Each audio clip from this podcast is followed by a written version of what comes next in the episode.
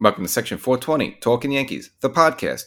Well, another series and a sweep for the New York Yankees. They sweep their third series in a row, taking three out of three against the Kansas City Royals in Kansas City.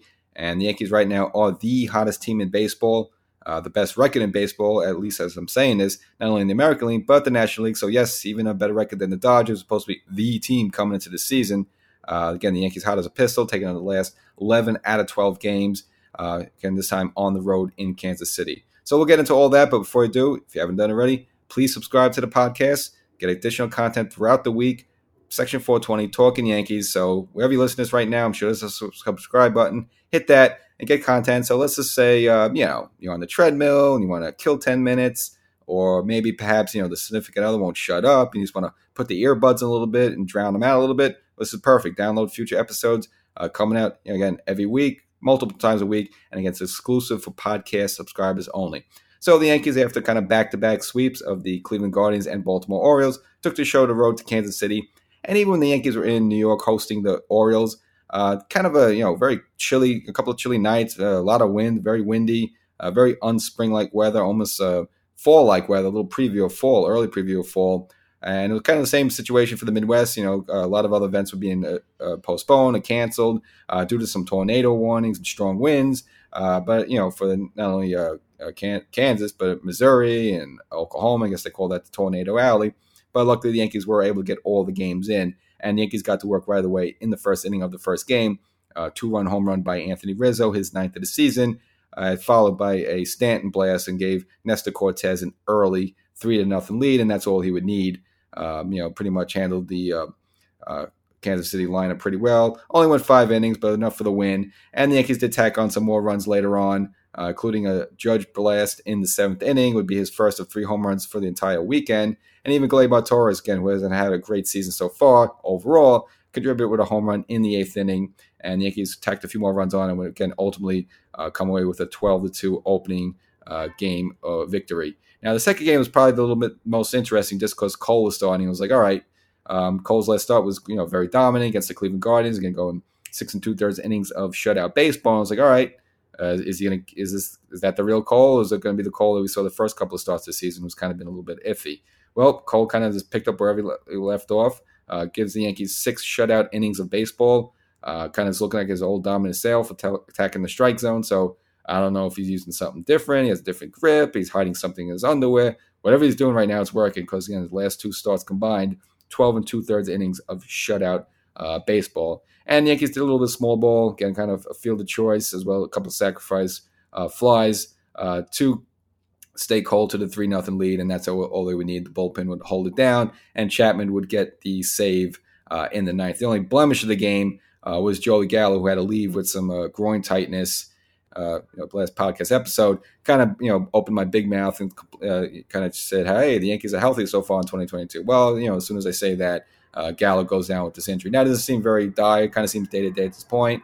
Wasn't available for the third game, uh, so yeah, I don't think it's a, a, situation where it's critical to put him on the IL. But I guess they kind of handle it day to day. But again, they lose Gallo, and maybe some Yankee fans would like that because yeah, even though he did hit, hit two home runs this week overall hasn't had a good season so far, and fans getting a little upset with him. So maybe fans won't mind seeing him out for a while. So again, I expect to see a lot more Tim Castro lately.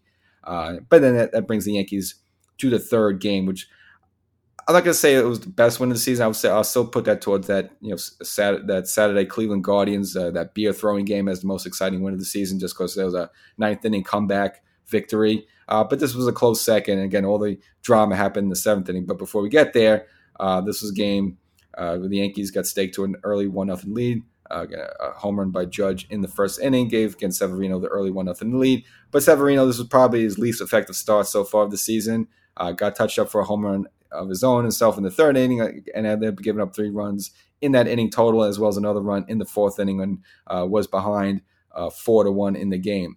Now the Yankees did, you know, chip away a little bit, cut the lead to four to three for the Royals, but it was really the seventh inning uh, which probably you know the most satisfied inning of the entire season. Now uh, they had Dylan Coleman on the mound, who did give up the big three-run home run to Judge on the Friday night game out there, and he was ahead of IKF, uh, you know, one and two. Uh, but Kiner-Falefa just put a good at bat on, laid off some tough pitches, fouled off a couple pitches and would end up walking to, to, to start the inning. Now he was followed up by Anthony Rizzo, who didn't start the game, but Boone brought him off the bench just because the whole you know left-handed bat against a righty pitcher, and of course Rizzo's been you know one of the best uh, home run hitters so far to start the season, so why not? And now Rizzo kind of did what Rizzo does, not in terms of hitting, but actually getting hit by a pitch. I mean, no one gets hit by a pitch more than Anthony Rizzo. And the second pitch gets hit in the leg, kind of a sweep, sweep and breaking ball that I guess didn't cut right. And luckily for Rizzo, actually held his hands back because he kind of had to swing in motion. And if he would have swung through the, you know, swung through that, then it would have been negated. But he was able to hold his hand back. And now the Yankees were uh, have something cooking there with runners on first and second with DJ LeMahieu up, who again steady Eddie. That's a reliable guy, somebody you want up there. Now LeMahieu himself fell behind 0 and 2, uh, but same th- thing, kind of lay off some tough pitches. Got a little help from the umpire. There was a low ball that that was called a uh, ball, but I think it should have been strike. Uh, but DJ, you know, got the benefit of the doubt, and ultimately DJ himself would work a walk. So now he had bases loaded, nobody out, with Aaron Judge up. I mean, great opportunity for the Yankees to really put a crooked number up, not only you know tie the game, but of course take a lead because again you have no runners out. Um, but Mike Matheny, the Kansas City manager, wasn't messing around. Takes Coleman out, puts in Steve Barlow, and on the second pitch to Judge, Judge kind of had like a little, I call, you guess you call it a swing and bunt. Seemed like he was unsure if he wanted to swing or not, kind of a little bit of a check swing, and it hit the ball just perfectly uh, up the, the first baseline. Barlow was able to feel the ball, throw it the first, yes, get Judge out, but Judge did his job because I Kaif was able to score easily from third base, and the Yankees had tied the game up four to four, and was set up with runners now at second and third, and only one out. Where in a situation where the Yankees uh, could at least you know take the lead without again without uh, even with an out could still take the lead, and that brought up uh, Josh Donaldson. Now Donaldson and uh, Kansas City brought in the, the infield in again to cut off the run uh, from third base. Now Donaldson hit a ground ball to shortstop to Lopez, and now Rizzo went on contact, and I guess that's the slight hesitation by Lopez, uh, just enough time for Rizzo to slide his leg in there. So Lopez went home at the the ball, uh, but it was a little too late. Uh, Rizzo was able to slide under the tag, and now the Yankees had taken a five to four lead. And again, equally as, as important, no outs in that play. It set up a situation where the Yankees now had first and third with only a one out with Giancarlo Stanton up. So Matheny, I guess, you know, knowing that Gleyber Torres is kind of struggling a little, little bit this season, uh, decided to intentionally walk Stanton, and they went went after Gleyber. And now Gleyber was ahead of the count, three three balls, no strikes, bases loaded, only one out. I mean, he's he's definitely in the driver's seat to do some good here. Now he did take uh, the first uh, a cold strike down the middle, which he's supposed to in that situation, so I don't blame him there. Uh, next pitch ended up fouling off, and then finally Barlow was able to get out of jam, gets Gleyber to hit uh, to the ball to the shortstop for uh, uh, I guess the, the, old six four three double play, and ironically enough, it was probably the hardest hit ball of the entire inning. Uh, but for Gleyber, uh, a situation where he could really could have came through in a big way. I know he did had that game winning hit the, against Clase in the in the Guardian game. But you know, really an opportunity where Gleyber could have came through here again, hit a hit a home run on the Friday night game, and would have been nice if he could have really put the ball you know in the gap or something like that. But uh, ends up blowing a big opportunity, and the Yankees kind of have to settle for a five to four uh, lead at that point, and when maybe they should have had like a six four or seven four lead. So if you Kansas City at that point, you kind of yeah you bummed out, you blew the lead, but you almost a sigh of relief that could have been much worse. Uh, but for the Yankees, you know they did get a little bit of an extra cushion. Uh, Judge hit his third home run of the weekend in the eighth inning, gave the Yankees uh, a 6 4 lead, and that was enough uh, for Chapman. Uh, Chapman didn't really get a clean save, uh, got two outs pretty early, but then gave up a, an opposite field single, followed by a walk. So, you know, Kansas City was threatening a little bit with Benintendi up. Now, the Yankees got another break uh, in this game. The first pitch was cold strike to uh, Benintendi ball was definitely outside, but Trevino just framed it. You know, really good framer, framed it right, and the Yankees were able to get a get a, a, a first pitch strike on that. And then uh, at that point, then uh, Chapman was able to get a Benintendi to ground out to second base, and that put it away. And again, the Yankees uh, uh took out took the third game with a six four victory, and again completed the sweep of the series. So.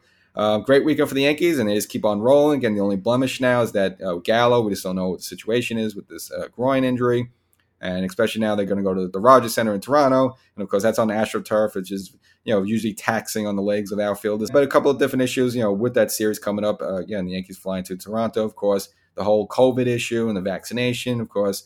You know, it's out there that you know both Rizzo and probably Judge aren't vaccinated, and of course, you know it's mandatory to be vaccinated. Uh, so I don't know. You know, Boone kind of put it out there that oh we'll be fine. So I don't know what that really means. So is did they get vaccinated or are they not going to make the trip? Uh, we, you know, it's going to be interesting how that unfolds. We'll see what happens there. Uh, but the Yankees, and of course, you know, uh, Toronto. You know, a lot of people are picking Toronto to be the team in the AL East. Uh, and of course, they are they are a good team, only about a game and a half behind the Yankees, so they're kind of still kind of neck and neck. Uh, got the offense and uh, came to Yankee Stadium early this season. Again, they split the series two and two. Again, the Yankees should have took at least you know three out of four of those games. Uh, but again, Toronto tough foe. It's going to be a tough series. So the Yankees keep it going.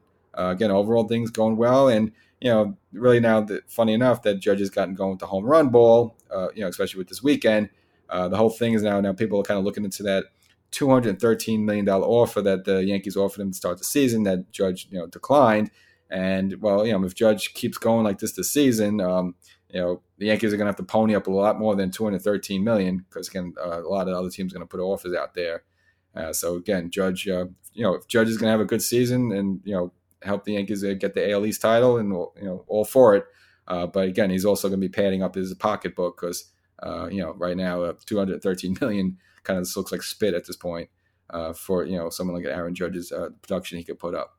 So uh, again, section 420 Talking Yankees. Subscribe to the podcast and get, get more content. It's exclusive, exclusive for podcast subscribers. Over and out, and we'll see what happens in Toronto.